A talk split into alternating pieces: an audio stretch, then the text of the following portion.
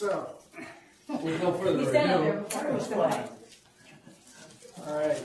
Well, so thank you everyone for coming to our um, July 8th seminar. Um, so we are delighted to have um, Dr. Dionne-Odom here, who a bunch of people in the room know uh, from a uh, prior life before she then, before she moved from here to UAB. So, so Jodie is um, currently assistant professor um, at University of uh, at UAB and um, is also the chief of women's health services there in the 1917 HIV clinic.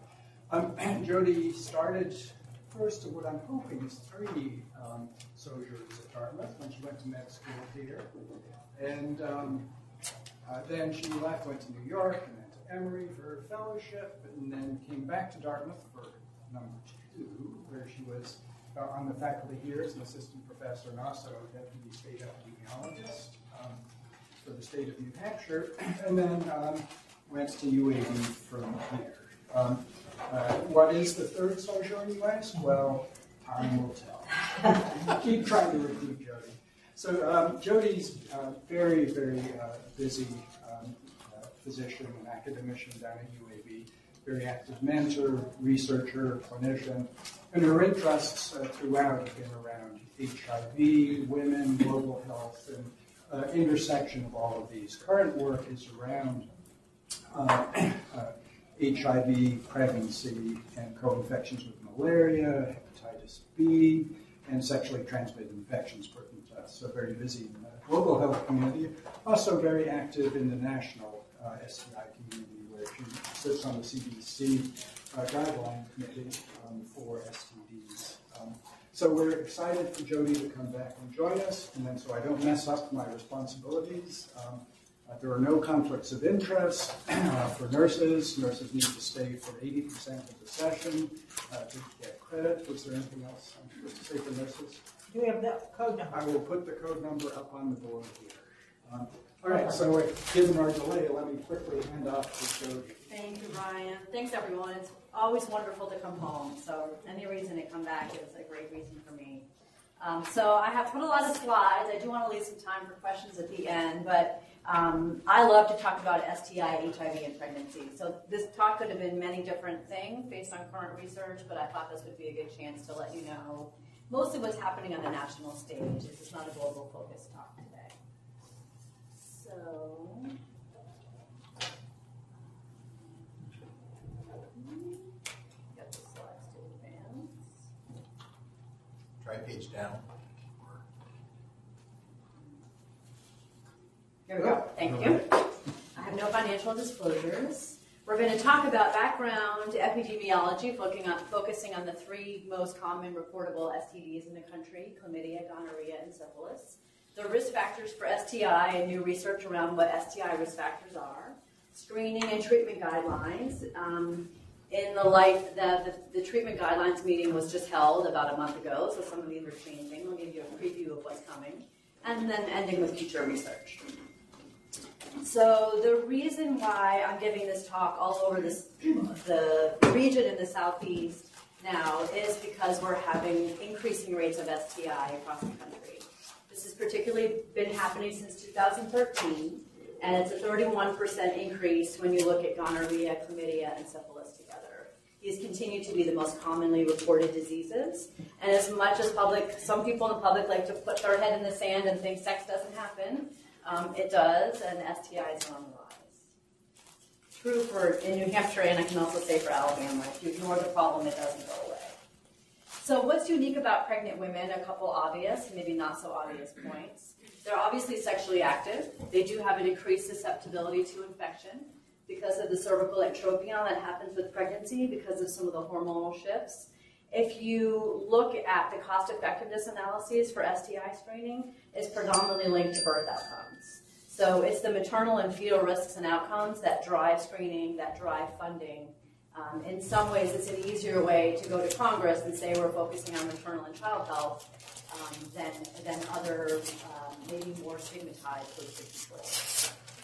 Unfortunate as that is. This is a, a, a slide uh, from New England Journal of Medicine article talking about chlamydia ascending infection and related to infertility. But the point I want to make for you here is that fortunately during pregnancy, around seven weeks gestation, there's a very nice cervical mucus plug that forms, um, which has a lot of IgG in it, some IgE. Peter could speak to the mucosal immunity in this area. Um, that prevents most bacteria from ascending. Not impossible, but less likely to ascend. Obviously, bacteremia is the way that the fetus can, can still be infected. When you're thinking about vertical transmission of infection, this is the place that you want to focus on. The maternal arteries with the blood pool, this is where the exchange of the nutrients happens for the fetus. And if there's spirochetemia, HIV viremia, malaria parasitemia, it's this membrane that's crossed that leads to fetal infection and the adverse fetal outcomes. If you look at the cellular level, this is the syncytial trophoblast layer. So the malaria hones into this layer, crosses that membrane, and then leads to the devastating fetal outcomes. The other interesting thing about pregnancy, like HIV, is the immune changes that happen as a pregnancy continues.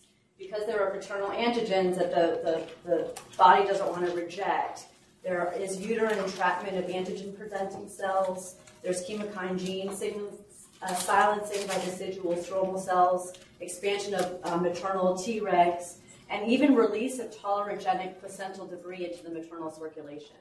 So these are the reasons why someone may be not susceptible when she's not pregnant, becomes pregnant, and is newly susceptible to malaria, for example, even though she has pre-existing um, immunity, IgG, uh, to the organism.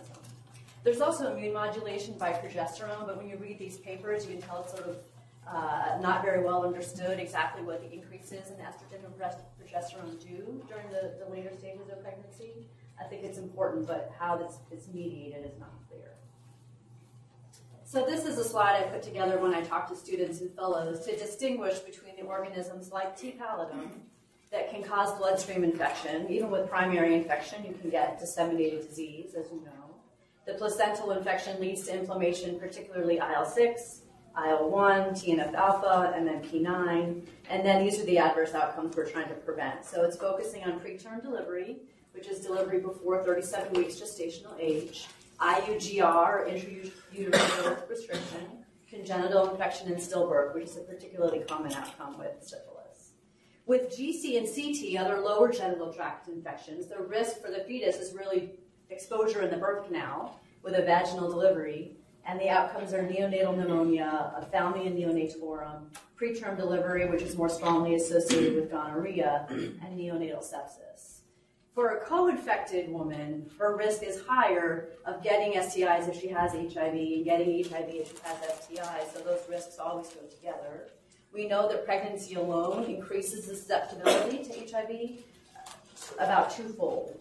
Um, so these, it's always good to think about these together since women are at risk of more than one thing at a time. So basics of chlamydia.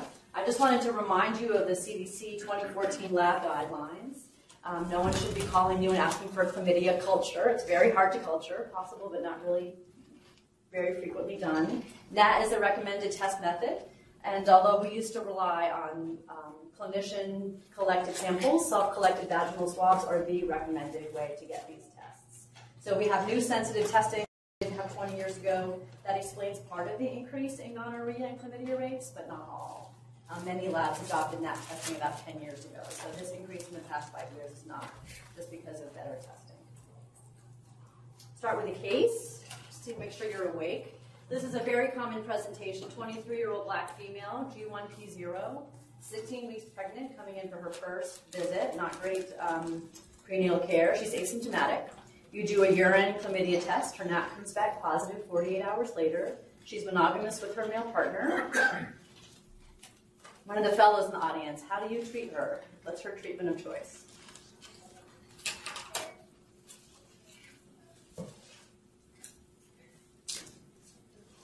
It's not a trick question. It's really. Ah. It's a pretty gentle audience. Be brave. Speak up. What do you think? Um,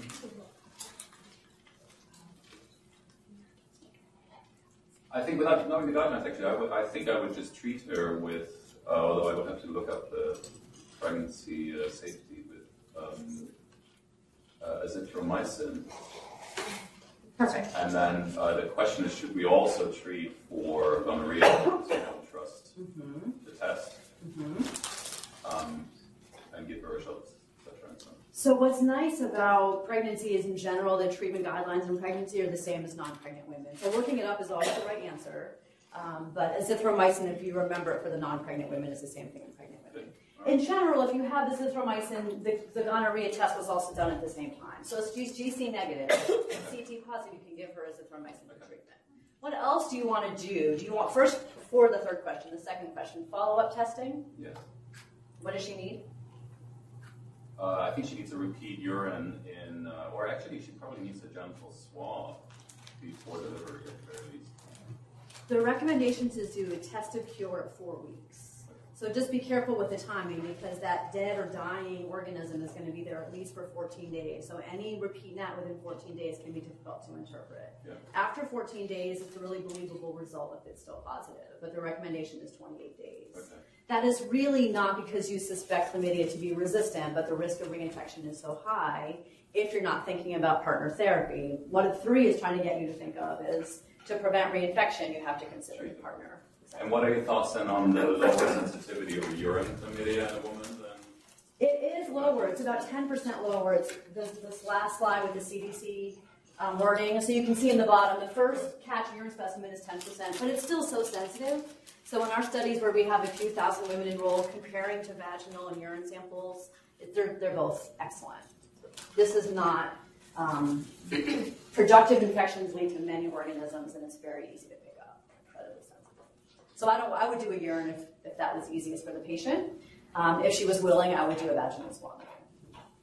And Jodie, is that test of cure recommendation specific to pregnancy? Because I think you don't recommend that in the non-pregnant population. Exactly. It's specific to pregnancy. When you're thinking of test of cure in general, you want to do them for patients when you're using a non-standard therapy. So if you're treating gonorrhea with a non-standard therapy test of cure, you want to think of. In pregnancy, the chlamydia test of cure is important. I'll show you some data on that too. Jodie, Great. Yeah. And she also, she gets rescreened at three months. She does. Again, back to Antonia's. point. Exactly. So it's a test of cure at four weeks. She's only 16 weeks now, so she has plenty of time to acquire it, even if the test of cure is negative, so she gets rescreened at 12 weeks. And what about HIV testing? Every time. Now, again later, just once, the partner, what would you do? No. Yes, yes, Yeah, yes. exactly. Very good. You're not already, I don't have to preach to the choir. So this is a national map. Um, the 2019 report but 2018 data is coming out in a couple of months. This is 2017 data. If you look at where HIV is in the country, it really would overlap perfectly with where chlamydia is in women. Um, women in African American women in the South are disproportionately impacted by HIV and STI. Um, so I highlight this in every slide I give in the South to make sure people know what they're seeing. Unlike some other STIs, particularly syphilis is different, but chlamydia is an infection that is disproportionately affecting women and young women. And the reasons why is not exactly clear. It has something to do again with cervical ectropion and susceptibility. Has something to do with immunity, although Will Geisler at UAB is doing chlamydia immunology studies and understanding why the immunity drops, why the immunity increases so much after age 30 is, is still something they're, they're trying to understand. But 15 to 24 is always the highest risk age group for chlamydia, for pregnancy. Um, this, this is the group we're focusing on. You always want to give local data when you give a talk, so I wanted to look at what the New Hampshire latest numbers were. This is from 2017. You can see um, the number three counties are Strafford, Hillsborough, and Grafton. And like the national numbers, the case rate among females is about twice as high as the case rate among males, um, with the highest rate in age 20 to 24. So chlamydia in New Hampshire matches chlamydia around the country, with the with the exception of the racial um, the racial disparities here, but the, the um, population is obviously less. Um, I'm happy to say my hometown of Bennington does not have such a high chlamydia rate, um, but Washington County, Chittenden County, and Orange County are the top three for people who um, take care of uh, patients in Vermont. I know Jeff, you still have a clinic in Vermont, Brattleboro? Oh, Awesome. All right, so that, that's chlamydia. Any questions about basic chlamydia epidemiology before we go to gonorrhea? We, we've had a couple of cases of LGV here. Yeah. Um, in the last year or so, um, one recently. Is there anything going on nationally with that?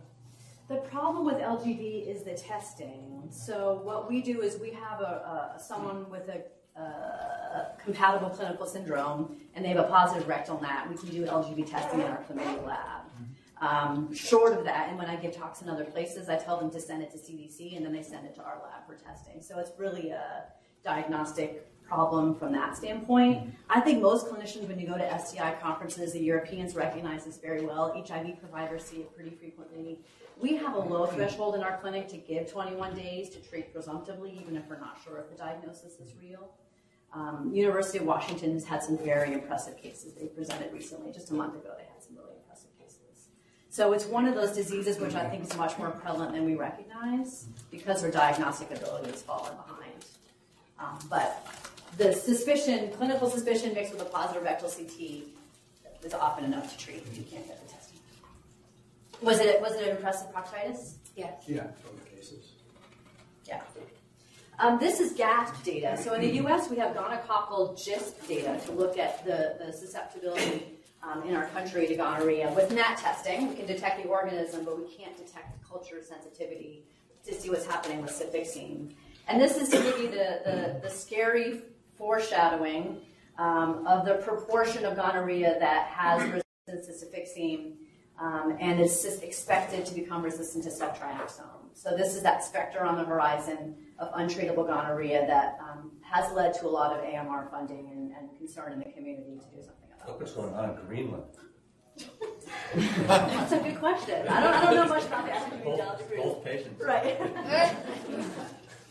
what is really fascinating is when you look at maps for malaria, Southeast Asia is a fascinating area in terms of resistance. Because whether it's E. coli, malaria, um, tuberculosis, gonorrhea, Southeast Asia is often where this comes from and then it spreads. So antimicrobial exposure is certainly part of the story, but I think there may be more to it than that. Some of the malaria people think there's genetic differences, at least for malaria, that are relevant. So the gonorrhea map looks very similar to the chlamydia map. Fortunately, in Vermont and New Hampshire, their rates are quite low. I want to show you that these increases I was mentioning since 2013 are in every region. So the Northeast is not left out of this trend. South is on the top, Northeast is on the bottom. They're all increasing, especially over the past five years.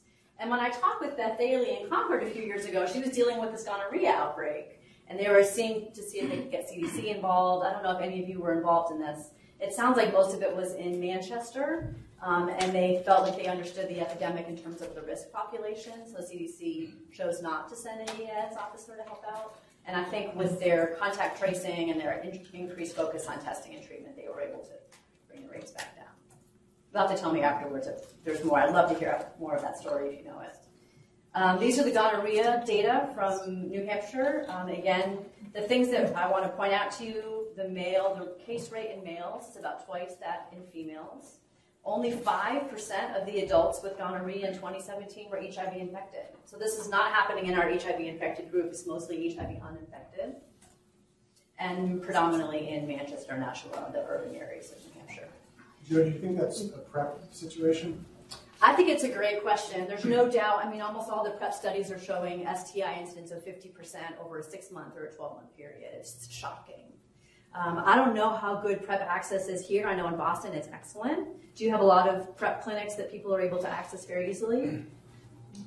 There's, um, yes, but kind of, but people aren't accessing it. So Okay. there's not a lot of PrEP prescription in New Hampshire. That's interesting. Even when you look at the data from Atlanta, the PrEP clinics are all in the wealthy neighborhoods, and if you look at the PrEP need and the PrEP risk profiles, they're not. I mean, granted, you're in the same city, you can access those clinics, but the problem with PrEP in my mind is getting into the population who needs it. We have eight young men a week who are coming in with new HIV infection, and if you ask them if they know about PrEP, most of the time they say no, even in 2019. Still so much to do. There's, we've made a long way and a lot of progress in HIV, but there's still so much to do. Um, it is interesting to me that the MSM in these gonorrhea cases is actually quite a low proportion. In national numbers, many more of the cases of, of gonorrhea among MSM. And again, the, the cases in Vermont, the rates in Vermont are, are much lower. So epidemiology of syphilis. This is showing you The syphilis organism, this is the T. pallidum invading in between the endothelial blood cells. This is a secondary infection. This is T. pallidum in um, the dermis uh, when you have the dissemination with the cutaneous skin rash. And you can imagine what happens at the placenta. It's sort of the same story.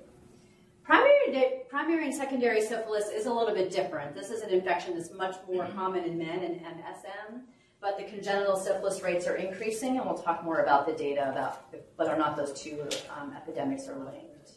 In New Hampshire, the increase in primary, secondary, and early latent has been from 38 cases in 2013 to 79 cases in 2017, so a very real increase. Like national numbers, predominantly among MSM, and about in one in four in 2017 were HIV co-infected. So, I mean, Rich, your question's well taken. I think all of this, it, you have to think about it in light of are these um, people preventing themselves from getting HIV, but um, not against STI. A lot of discussion about the 211. Um, should we be offering pre-exposure prophylaxis for STI along with PrEP packages for HIV prevention? The answer is sort of out still with three large studies going on to look at it more closely. Um, so primary and secondary syphilis in Vermont is not very common, fortunately. Um, and the last time I was here, I really focused on syphilis and pregnancy, so I tried not to put too many um, slides on it this time for you. But just as a reminder, transplacental infection can occur at any gestational age. The placenta doesn't truly form until around 12 weeks. So it was thought for a period of time that it wasn't possible to have transplacental infection before then. But you can find evidence in, um, at a fetal stage as early as nine weeks of, of syphilis. This infection spreads widely and it's devastating to the fetus. It leads to devastating complications in 60 to 90% of women. This is like measles infectiousness. It's not difficult for this organism to transmit vertically. It's 98% preventable if detected and treated appropriately. Since most women are asymptomatic, um, they may have an, a vaginal ulcer that they don't recognize, their partner doesn't recognize. Screening is the only way to bring these case rates down. In women with HIV, syphilis infection is associated with a twofold increased risk of vertical HIV transmission. This is a nice PACTG study, predominantly among women in Brazil, and predominantly in women who had pretty high serum and genital tract viral loads. So I don't think that the PMTCT risk would be as high in our patients who are generally suppressed throughout pregnancy. But I do discuss this with my HIV um, pregnant patients about the risk of, of syphilis being um, of concern. Old data from 1959, kind of shocking what these rates are. If a pregnant woman gets early syphilis, 25% stillbirth, 14% neonatal death, 41% syphilitic infant, and 20% non-syphilitic infant. This is an organism that's easy to treat, it hasn't mutated over time very much. We should be doing better than this in 2019.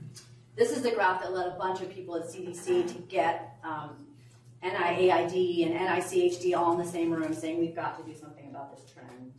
The congenital syphilis cases are in yellow, with time on the x-axis, and uh, the primary and secondary syphilis cases in women obviously is directly proportional as the red line.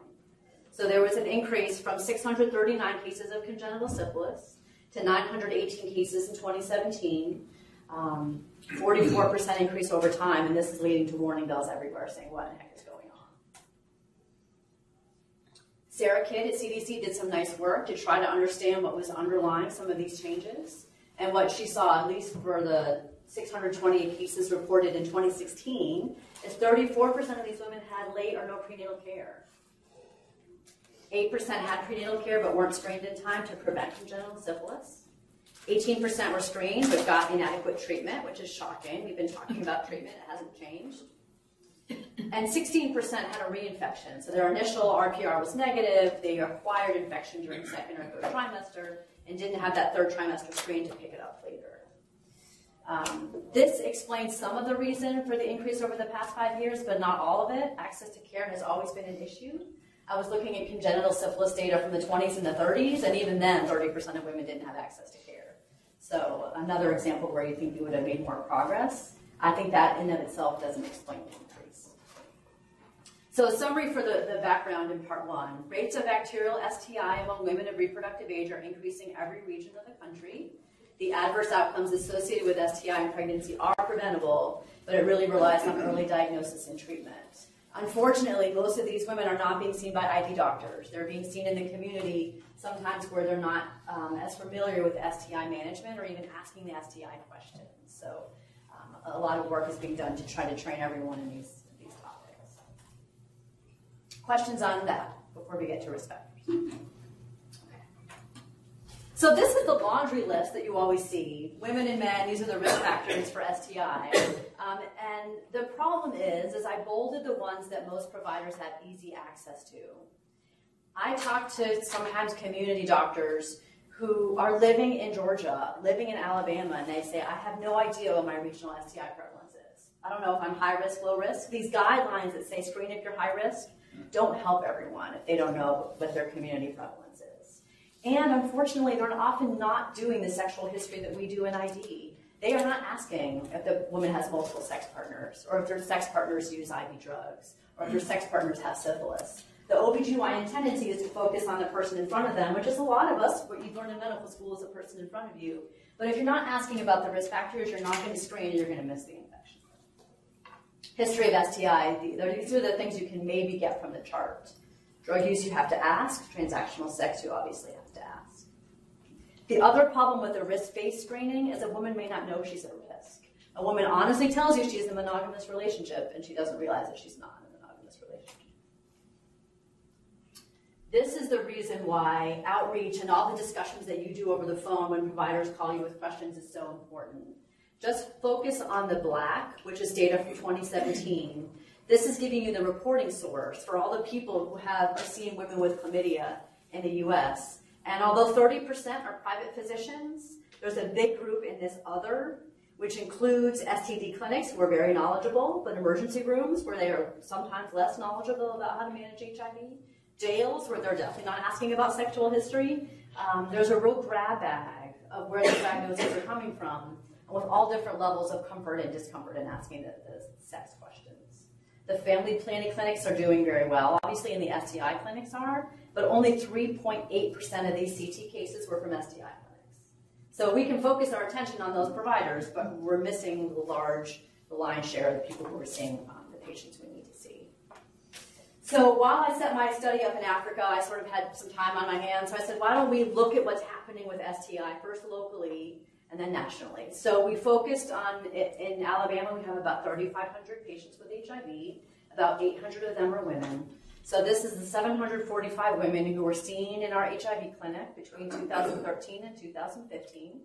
Um, the, the part of the reason for this was despite these increasing rates, I talked to my women's health nurse practitioner. We said, we just are not seeing that much syphilis, gonorrhea, and chlamydia despite these numbers. And this bears it out. So of 745 women, we only had 19 positive tests in a clinic in Alabama where they all have HIV. Um, but this is an aging population across the country. This median age is 47. It's, it's um, and 54% of them have had HIV for more than 10 years. So this is the whole concept where women and men are not at the same risk pattern or risk behavior over time. They probably had risk factors 10 years ago, but a lot of the women I'm taking care of today are like, stop asking me about sex. I don't do that anymore. I'm done with that. That's in my past. So um, I think that coming with a broad stroke and saying everyone needs to be screened the same, it really doesn't make sense in our epidemic now. This is one of our social workers giving you an example of how we ask patients who are included in the CFAR Phoenix cohort study, patient-reported outcome questions. So if the provider doesn't want to admit that they have three partners or they're using heroin, they may not tell me because they have a social desirability bias, but they often will tell the computer. So when they're asked about sexual practices, condom use, drug use, I have that information when I go in to talk to them, and I can say, I know we talked about this before, but it looks like you are back to using cocaine. Let's talk about that. It's, it's very helpful from a research perspective and from a clinical care perspective. And this is what you learn in this 20 to 13 cohort um, on these patient-reported outcomes. 39% of our female patients are not having sex or report not having sex. 7% are using drugs. That's a combination of cocaine, heroin, methamphetamine, and opiates, and cocaine is most of what they're using. 19% have sex with an HIV positive partner. Vast majority of those partners are taken care of in our clinic and are undetectable. Only 9% have unknown HIV status partners, so that's great progress over time. of the women who are using sex, who are having sex, 50% of them use condoms always, 100% of the time. To distinguish this from when we study the men in STI, 7% of the men in our clinic use condoms 100% of the time. There's a huge difference when you compare the behaviors of the women and the men in our clinic. Maybe surprising, maybe not surprising. I don't know. Not so surprising, right? Um, and this is the STI data. So trichomonas is the outlier in the sense that it's pretty common at every age group. But the point of this slide is that though even about 2% of our patients are in the 19 to 24 age group, gonorrhea, chlamydia, and syphilis really drops off in a large majority of who our patients are. So I said, is this representative of what's happening around the country? I could use this data from the CFAR CNICS cohort to look at CD4, look at viral load, look at behavior, and see what was happening with chlamydia, gonorrhea, and syphilis. This was presented at CROI. So the first point to make is all those clinics that are part of CNICS are across the top. The screening rates are very variable. On average, 42% of women were screened for chlamydia during the most recent year in care, but there's a wide range in the proportion of screening that's done. CDC recommends screening all adults with HIV at least once if they're sexually active. Not all these women were sexually active, so these rates are, should not be 100%, but they should probably be better than 31%. Same data, when you, same pattern as what we saw in Birmingham. When you look at the positivity over time by age, the 18 to 24 and 25 to 29 is where most of the disease is. The cost effectiveness analyses tell you that it is only cost effective to screen annually for chlamydia at a prevalence above 3%. So we are screening a lot of 50 year olds for chlamydia, and maybe that money could be used better elsewhere. Gonorrhea data is similar.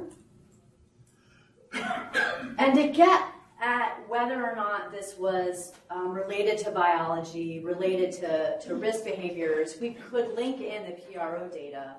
This is not to say that women above 50 don't have sex or don't um, are not at risk of STI. But when you look at inconsistent condom use, sex after drugs and alcohol, sex partner with an unknown status, and two or more sex partners, there's a clear decline over time with age in women in this group. With our biostatisticians at UAB, we had this idea of using the new machine learning, where you can plug into algorithms every piece of data that you have in the electronic medical record to try to understand who's really at the highest risk. I thought we could make something like the pooled risk score, like they have for cardiology, and help providers figure out who needs to be screened when they're seeing them. Um, fortunately or unfortunately, what it came out to be is bearing out the old data. Age is the most important factor by far no matter when you plug in prior STI, IV drug use, race, access to healthcare, all of those really fall off. This is age on the x-axis and contribution of age to the log odds of positive GCCT. Um, so we're, we're writing the paper now, but we're working on different thresholds to look at what that cutoff should be. Um, but I don't have a fancy algorithm to be able to share with you, unfortunately. So back to syphilis, this increase in rates and all the concern that was happening really nationwide. CDC kept asking, what is going on? What's happening in women? What's different? Access to care is not great, but it's never been as good as it should be. Is there bridging? When you're seeing the rates in MSM go off the charts, you have people talking about the down low phenomenon and this bridging, meaning men who have sex with men and women who were um, leading to the congenital syphilis outbreak. And that was sort of the leading hypothesis. It's difficult to prove that hypothesis, but then newer data has come out sort of refuting that, and I think this is really interesting. So this is from CDC and Sarah Kidd, 2013 to 2017 on the x-axis, and the percent of women reporting, women and men, reporting injection drug use among uh, primary and secondary syphilis cases. And what you see is the yellow line on the bottom is MSM, no increase. But among women and men who have sex with women, significant increase over time. They were able to stratify this by um, methamphetamine use, heroin use, and opiate use and see the same trend. In the 90s, the STI epidemic was fueled by the crack cocaine epidemic. So it's kind of a repeat of history to see this association of drug use and STI that's not really um, as relevant, perhaps, among men who have sex with men. At the same time, we were looking at this data within the CNICS cohort that I mentioned before. So this was um, also presented at CROI. What we wanted to do was focus on women. A lot of studies of syphilis really include men because most of the cases are in men, leaving you limited ability to see what's happening in women. So we wanted to see what the predictors were and see if they were different. Um, these are the eight sites. We looked at women who had an HIV clinic visit between January 2005 and December 2016. We excluded transgender women. I'm analyzing them separately. And the beauty is you can pull all the clinical and laboratory data in so you know that the syphilis is truly syphilis um, based on laboratory testing at least. So what we ended up with is 70, um, 4,700 women in care. 92% of them were tested for syphilis at least once. 9% of them had positive syphilis testing, and there were 119 cases of incident syphilis during follow-up. That was defined as a negative converting to a positive screening test. Most of them were using traditional algorithm, or a fourfold increase in the RPR type. As I mentioned, cocaine is the most common of the more serious drug use. I don't put marijuana in that category um, because our data shows that marijuana use is not as linked to sexual increases in sexual behaviors. Um, if you look at active use, the proportions are smaller than prior use, obviously, but these are common um, issues we manage in our clinic, and I know you do too. In our model, not to go through all the data, just sort of show you the money slide, we found that focusing on women age 18 to 49 who were at risk of congenital syphilis, black race, IV drug use as the HIV acquisition risk factor, and hepatitis C co-infection were strong, independent predictors of incident syphilis in this cohort of women with HIV. So this wasn't really seen before. It's difficult to focus just on women with HIV um, since many studies are focusing on men. This is very um, uh, of great interest to CDC and people trying to understand where to put their dollars. If there's an intersection between the drug use epidemic and the STI epidemic, then we can link our response to those two at the same. The annual incident rate was 760 cases per 100,000 person years. And that CDC data I showed you earlier, the general population data is 2.9 cases per 100,000, so the numbers are astronomical in women with HIV. Race, IV drug use, and hepatitis C co-infection were independent risk factors.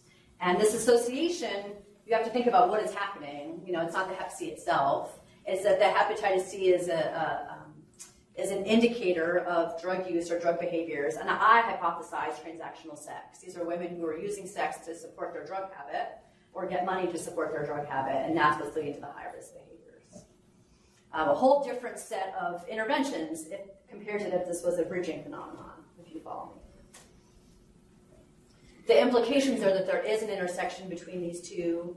Um, CDC is very interested in understanding this in more detail, so we're doing some fine tuning of the analysis. It should be um, submitted to a journal within a couple weeks. And also, gender stratified models are really useful. You can't see the pattern in women when everything is driven by MSM. You have to look separately to see what the predictors are. Um, pregnant women are a particular risk of adverse outcomes, as you know, and that also means the current syphilis screening recommendations may not be good enough, especially in women with HIV. Um, we need novel intervention studies, but we'll get that to the end. Questions about risk factors? Jodie, can I ask you a quick question about the screening algorithm, just because you had mentioned it, and I've been having to give a few talks on syphilis recently because of our increasing congenital syphilis. Oh, I'd love to hear more about that. Um, but it seems that the non-traditional or the reverse algorithm would actually be better at picking up syphilis, specifically in pregnant women, just because they have the propensity to potentially have false negative RPRs. We'll get back to that. I have a whole study Okay, you do? on that. So if you still have a question, right, yeah, sounds let me good. But good question. So that that study of CNICS is women with HIV, but they weren't necessarily pregnant. They didn't catch pregnancy outcomes in CNICS, so I can't tell you how many of them were pregnant. I can tell you with the separate study that we did, we looked at all the pregnant, many of the pregnant women who delivered at our facility, 210, between 2000 and 2014, and this is already a very different age group. The mean age is 26, so this is different than the women that we're seeing for the most part in HIV clinic. Um, 64% black, 41% had less than a 12th grade education. Alabama has some of the lowest educational attainment levels in the country. Second to Mississippi. They always say, thank God for Mississippi. um, and this is the STI prevalence. So very different than the last slide I showed you. About one in three women with HIV had an STI in pregnancy. And about one in five of the HIV uninfected matched groups also had, had an STI. Most of it was gonorrhea or trick. Um, the rates of syphilis were very low, um, but this was really striking. These numbers were very striking. In this model, we looked for factors associated with prevalent and incident STI, and what we found was that HIV status alone was independently associated with higher odds, with an adjusted odds ratio of 3.0 for prevalent STI and 7.2 for an adjusted um, STI. I can't look at behavioral patterns in this study for the reasons that are obvious to you. Pregnant women are not going to admit to their OBGYN providers that they're using drugs or even drinking alcohol because of social desirability. The laws are so strong right now in Alabama that every woman knows coming in that if she even has a positive urine test for marijuana, the baby's being taken away from her in the hospital. So they are they may tell me, but they're definitely not telling their OB providers about anything that they're doing. So the ability to link this to behaviors in pregnant women, that research is extremely challenging because they're just not going to be honest. Nationally, the point of this slide is that um, the CDC looked at all the women who were pregnant with syphilis between 2012 and 2016. So on the right column, it's about 10,000 women. The common risk factors were there. 43% had prior STI, 30% had more than one sex partner in pregnancy, and 15% had sex while intoxicated. But sometimes the OBGYNs focus too much on these risk factors and don't recognize that 50% had no recognized risk factor. That may be because they didn't ask, and maybe because the woman didn't know she had a risk factor. But if we rely on risk factors to identify who to screen, again, we're missing too many women who need to be screened. This is the opposite of the cost effectiveness argument in 50 year old women. These are the women who are already pregnant. The drawback to screening them, I think, is very, very small. So the summary for this part is that some pregnant women living with HIV are at high risk of STI. I don't think that those rates would be replicated in every HIV clinic that sees pregnant women with HIV, but that's what we see. The mechanism is unclear. I think a lot of it is probably behavioral, but there may be biologic mechanism also. Most of our women with HIV are well controlled in pregnancy, so it's not that their CD4s are low and they're off medicine. We have those patients, but most of them are not. Risk-based STI screening is going to miss some of the cases you want to pick up. I think there's pretty clear evidence of overlap between the HIV, the um, STI, and the drug use epidemic in women. And because women with drug use and hepatitis C have higher rates, they should be screened more frequently um, for STI. So, questions on that? Just to clarify, Jodie, you're talking about screening at all. You're not talking about repeat screening. Right, in screening at all. So there's no state law anymore. We're getting into that. Alabama. Okay. Yeah, so in Alabama, um, syphilis, syphilis is interesting because there's a large variability in how many states mandate. Most states mandate uh, initial screening, HIV and STI screening at the first visit. Yeah. Some states mandate 28 week screening. Georgia just put that into Yeah. law a few years ago. Um, and it made a significant difference in the proportion of women who were tested. You have to mandate some things to increase rates. Alabama did the opposite. So they had a second, they had a 28 week requirement that they took away. And the state person who does congenital syphilis was explaining to me how much of a problem that was. Because for them to track down the cases after the fact and do something about it when it's already happened is impossible. So I think that, that laws are an answer. It's like getting rid of the philosophical vaccinating. You know, you have those debates at the state legislature level and they get really heated. This is a place where legislature can help if they're on your side.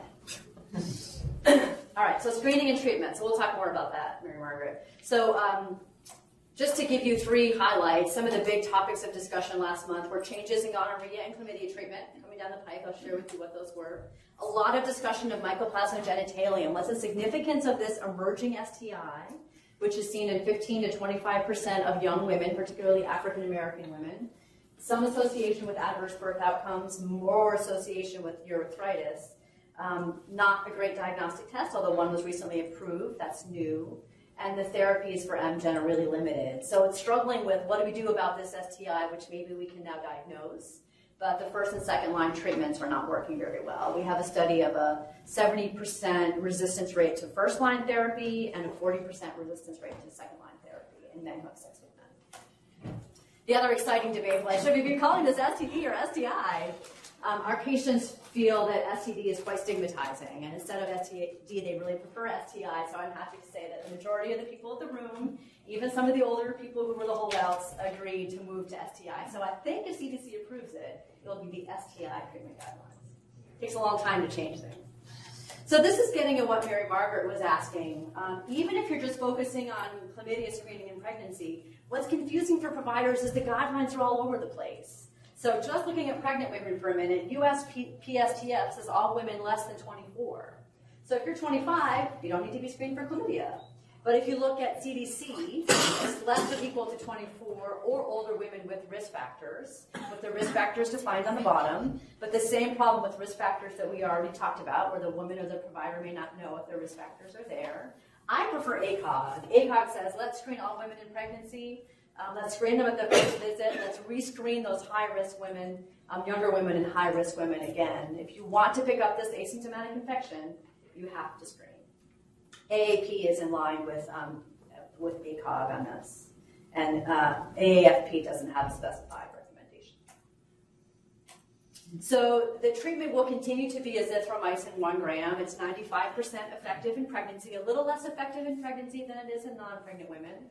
Doxycycline is contraindicated during the second and third trimesters, although, um, Peter, I heard that the Red Book was thinking about taking off the warning for doxycycline in children in the next edition. That was kind of interesting. Uh, so, At um, least for short, short courses. yeah. Pablo Sanchez was telling me. I, so maybe this will change in pregnancy. I certainly know that OBs are not anxious about ever trying doxycycline in a pregnant woman.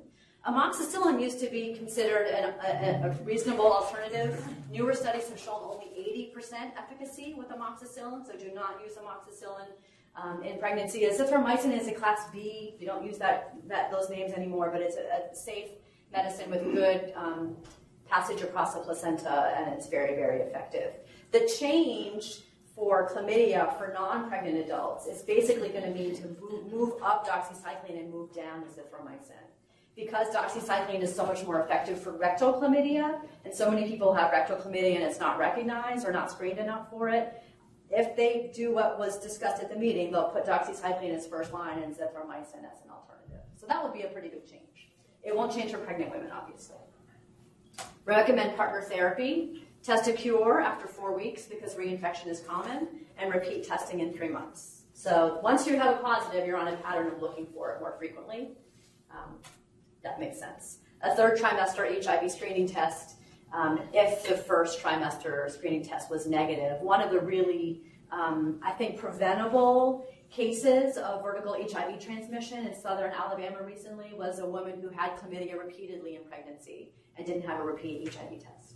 And her viral load was 10 million, and the baby had HIV. And um, in retrospect, it seems like it could have been um, avoided. Gonorrhea recommendations are ceftriaxone and zithro. So, like the non-pregnant adult, you can think about the exact same thing. The change for gonorrhea is actually going to be also getting rid of azithromycin. The concern about azithro is there's so much increasing resistance to azithromycin around the world that adding it as a second agent to prevent resistance, the science doesn't really back up that. So the dose may go to 500 milligrams. Gail Bolan, who's the head of the Division of STD Prevention, is sort of weighing the PK data to see if she wants to go to 500 or keep it at 250. Um, but I think that the, the case was made very clearly to drop azithromycin from this. This is one of those non-helpful parts of the STD treatment guidelines. It said you can use spectinomycin, but it's not available in the U.S. and just consult ID. But if you're ID, you don't really know what to do because there's no obvious answer. When they call us around the region, and we talk about if we should use azithro and gentamicin. You obviously don't want to use a fluoroquinolone. Any non-first line regimen, you're going to do a tested cure. Most of the time, ceftriaxone can be given safely. You've all seen the data about how many people truly have a penicillin allergy um, compared to the people who think they have a penicillin allergy. And a lot of really great studies going on for inpatient and outpatient um, proof to patients and providers that the penicillin allergy is not. The syphilis screening guideline is an A. This is initial screening. They don't come out and say that needs to be done three times. But what makes sense and what was discussed at the meeting, and Mary Margaret, I think what will be in the guidelines for all pregnant women in the setting of these congenital syphilis rates is first visit, 28 to 32 weeks. I was really arguing strongly for 28 weeks to try to give time for treatment, and then repeat screen at delivery. In Alabama, just like in New Hampshire, we have people who come to deliver who've had um, prenatal care somewhere else or not at all. So if you miss that opportunity to test when you have them captive in front of you, you're missing the opportunity to at least treat the woman for syphilis after she's delivered and then monitor the baby very closely. Benzathine continues to be the option, 98% effective at preventing congenital disease if you deliver after 20 weeks, and desensitization is the answer to every board's question when you're asked. Questions about um, treatment and screening guidelines. There's no other real changes in the guidelines for pregnancy that are coming up. Trichomonas debate about screening in pregnancy. Right now, trichomonas is um, screening recommendations for women with HIV alone, not without. So there's some discussion around a second dose of benzathine for early stage syphilis Yeah. pregnancy. Is that not? So we definitely talked about that specifically. And the OBGYN who reviewed all the data, the way you do these guideline meetings is they have to look at every paper and abstract and non-published work they can find in the gray literature and then present it to their crowd of other experts. Uh, and what she found was some studies in China where they compared with pretty large sample sizes, one to two doses, and didn't see any difference in outcomes. One dose gets across the placenta very well. There's other historical retrospective studies showing that the single dose in any gestation prevents congenital syphilis outcomes if it's given early enough. So there was some, I would say they were toying with the idea of moving to two, but I think the CDC is going to stick with what they already have, given the quality of the data. I don't think two is a crazy idea, to be honest. But um, the, the, the preponderance of the data is that one is enough. And then Jodie, the screening recs for pregnancy, that's now going to be regardless of risk factors recommended uh, first trimester, third trimester delivery, because right now it's stated as if they have any I of know. following risk factors, know. then you should be screening three times.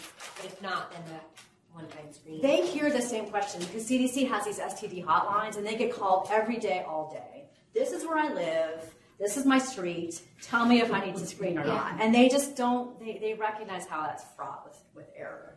And when we spoke about this even here, if you look at New Hampshire as a whole from the national standpoint, we are not high. Right. But if you get down county level, there are counties that reach above that three percent or that threshold where you would say you're high prevalence, you should be screening three times in pregnancy all the time. And the problem is in a world with Grindr and Manhunt and social media apps to find your partner, where you reside is not mm-hmm. always the same person you're having sex with. So linking it to where they live, if you have ticks in your backyard, maybe makes sense, but for sex partners, it really doesn't make sense. Actually, not even ticks. People hike. And then the one change, sorry, for the doxy. So the one thing um, I worry a little bit about is that that's not a one-time dose, correct? Exactly. So I worried about adherence and finishing the actual dose. At least right now, with the regimen as it is, you DOT them in the office. That's the whole discussion. The whole So I discussion wonder long-term outcomes. young people. There, there is even a report recently that shows that when you when they leave the ER with a seven day dose of doxycycline, when you look at like the 18 to 20 year olds, 50 percent of them don't even fill it. Yeah, I just wonder about worsening resistance and breeding resistance in a drug that we know right now works for a lot of things. So this was a situation where the pediatricians were like on one side of the room, and they were all like, "We think this idea is crazy because we think doxycycline is going to be problematic for just that reason." The problem is the rectal chlamydia data is really convincing. The prevalence of rectal chlamydia in our clinic is as high as 25%. So if you're treating and, and eradicating from the urethra and the vagina, but not from the rectum and not from the pharynx, that's where people get concerned. So uh, the way that the way they did it this time is all the experts sort of put their opinion in, and they're going to decide at CDC what they want to go with. So maybe it will be different, but th- that was the discussion. It was really strong, um, data-driven recommendation to move to doxy. You wonder whether people will have their cake and eat it too and give the dose of Zithro and give a prescription for doxycycline. Yeah, that's not crazy. You know, I mean, like- uh, you never want to give more antibiotic than you need. But the other big problem is partner therapy. What do you do with partner therapy? You're not going to write a partner for seven days medicine, someone you haven't seen. Um, so there's there's problems all over. But I think the azithromycin increase is real. The Europeans took it off their guidelines when they wrote them a couple of years ago. Um, the GC, the prevalence of azithromycin resistant GC is, is 50% in some and the way they write the guidelines is that there's actually good information why two is better than one to prevent resistance. But when you look at the actual studies, it's not convincing at all. What about, I blank on the name, what's, what about the new um, gonorrhea antibiotic, the Zolida Um, we're gonna talk about that too. All right, so relevant research. It's good. I like the, the um, discussion. So um, for me, EPT is one of the answers to this. We need to think about expedited partner therapy, especially in pregnancy. But OBGYNs in particular, a lot of providers are not thinking from a public health standpoint of partners, are focusing on the person in front of them. There is a push now at OBGYN, to be fair, that a lot of them are saying we need to be better about this. And this is a nice editorial if you have time to look at it. It sort of went through the data. Okiyama the, at the University of Michigan, and she did a study in 2012 showing that the risk of recurrence when you use EPT is zero in pregnancy. And if you don't use EPT, it's between 20 and 40 percent. So the data is pretty clear that EPT works. Um, there are a number of pros and cons um, that are part of the discussion. I wanted to look at this question. This is actually, I'm finishing my, um, um, my MSPH degree now in clinical and translational epidemiology, and I wanted to look at how often there's persistent and recurrent chlamydia infection in pregnancy. So I pulled the data from 2012 and 2017. We had 16,000 deliveries with prenatal chlamydia screening. Almost 10% of them had chlamydia detected, and most of them had repeat testing in pregnancy. Some were close to delivery, they didn't have time.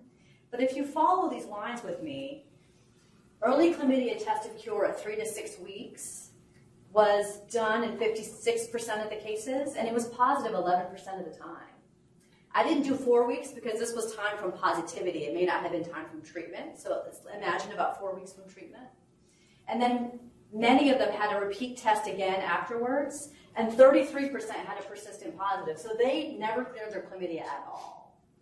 What I'm doing now is intercalating all the data about what did they get treated with, and how often did they get treated, and were the partners notified, because I want to understand this.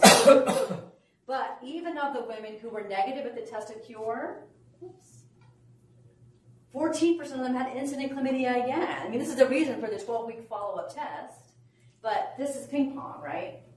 There may be some information about a lot of these women, not a lot, a small proportion of them got amoxicillin, so I'm going to look at amoxicillin compared to azithromycin to see if that's part of the story. And the women who only had late chlamydia follow up testing, who missed that tested cure window, 27% were positive. So we're doing something wrong. Either they're doing something wrong or we're doing something wrong, but these rates are really too high to have recurrence and uh, reinfection.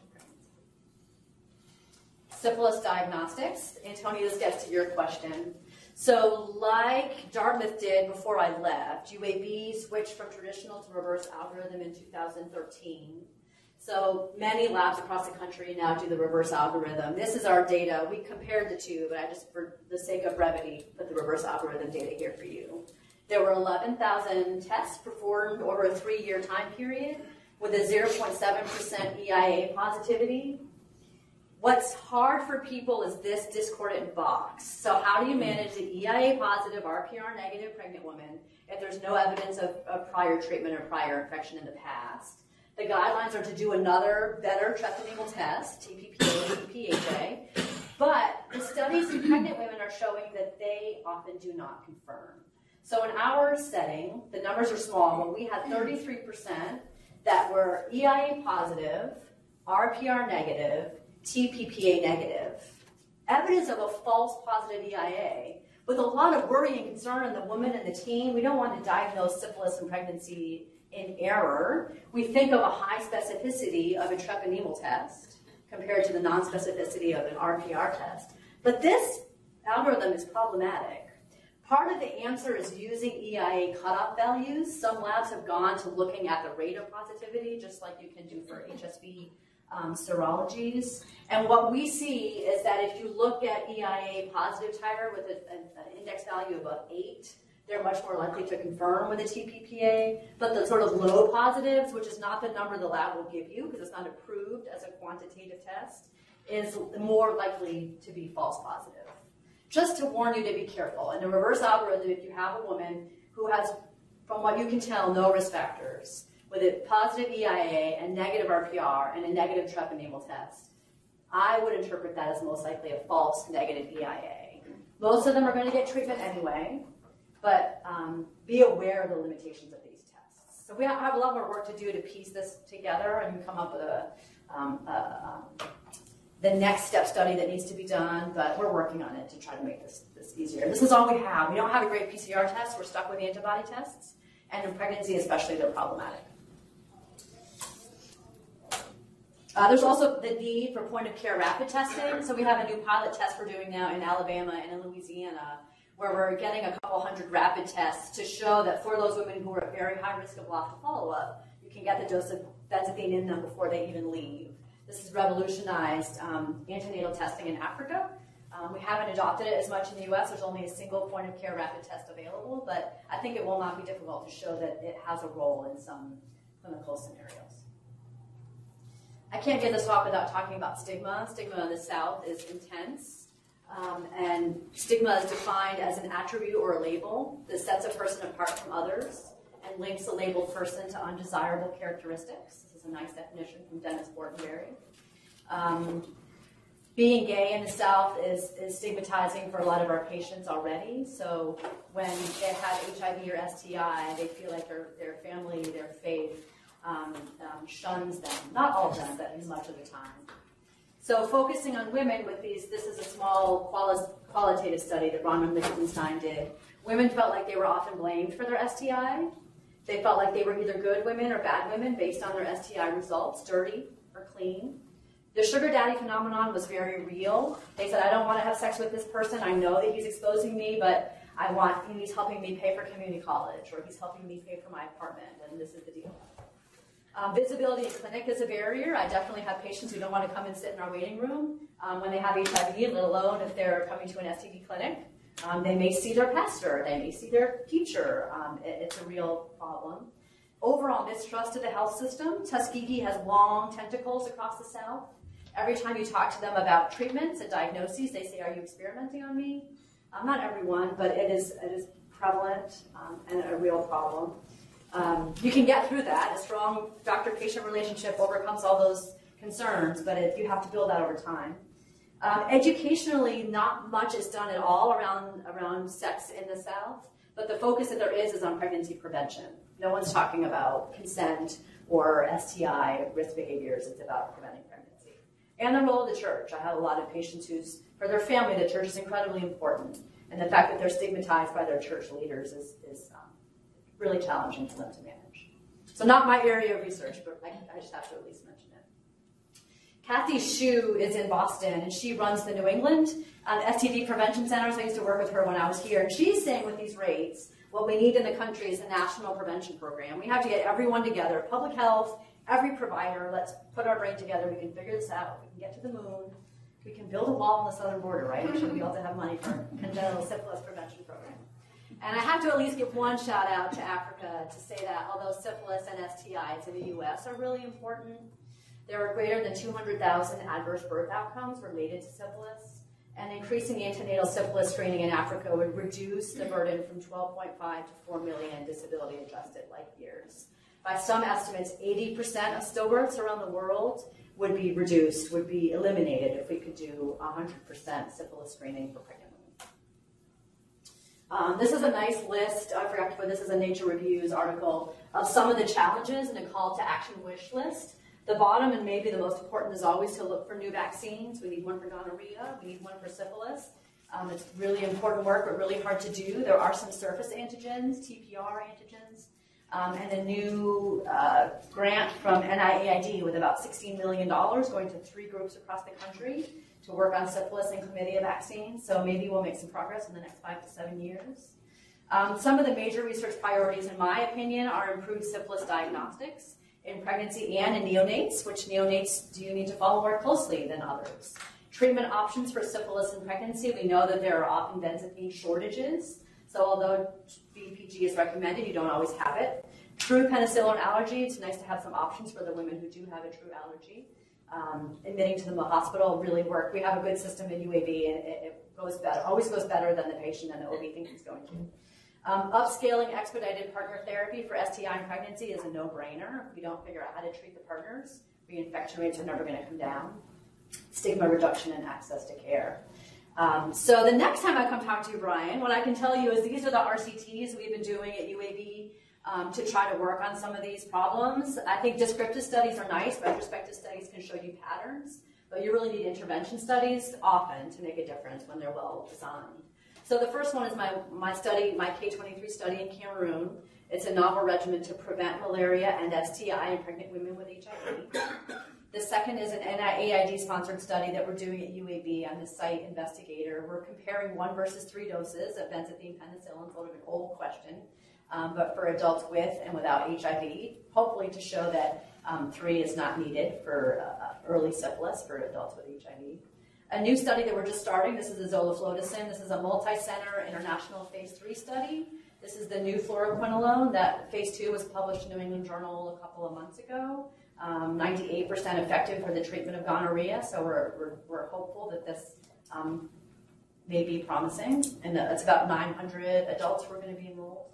And then most recently, a new multi-center phase two trial looking at the efficacy of this um, FDA licensed meningococcal vaccine, which there's some um, data that it may be effective at preventing gonorrhea in adults who are at risk of getting gonorrhea. So that cross protection may not be 100%, but it may be enough to um, be clinically relevant and really important to look at.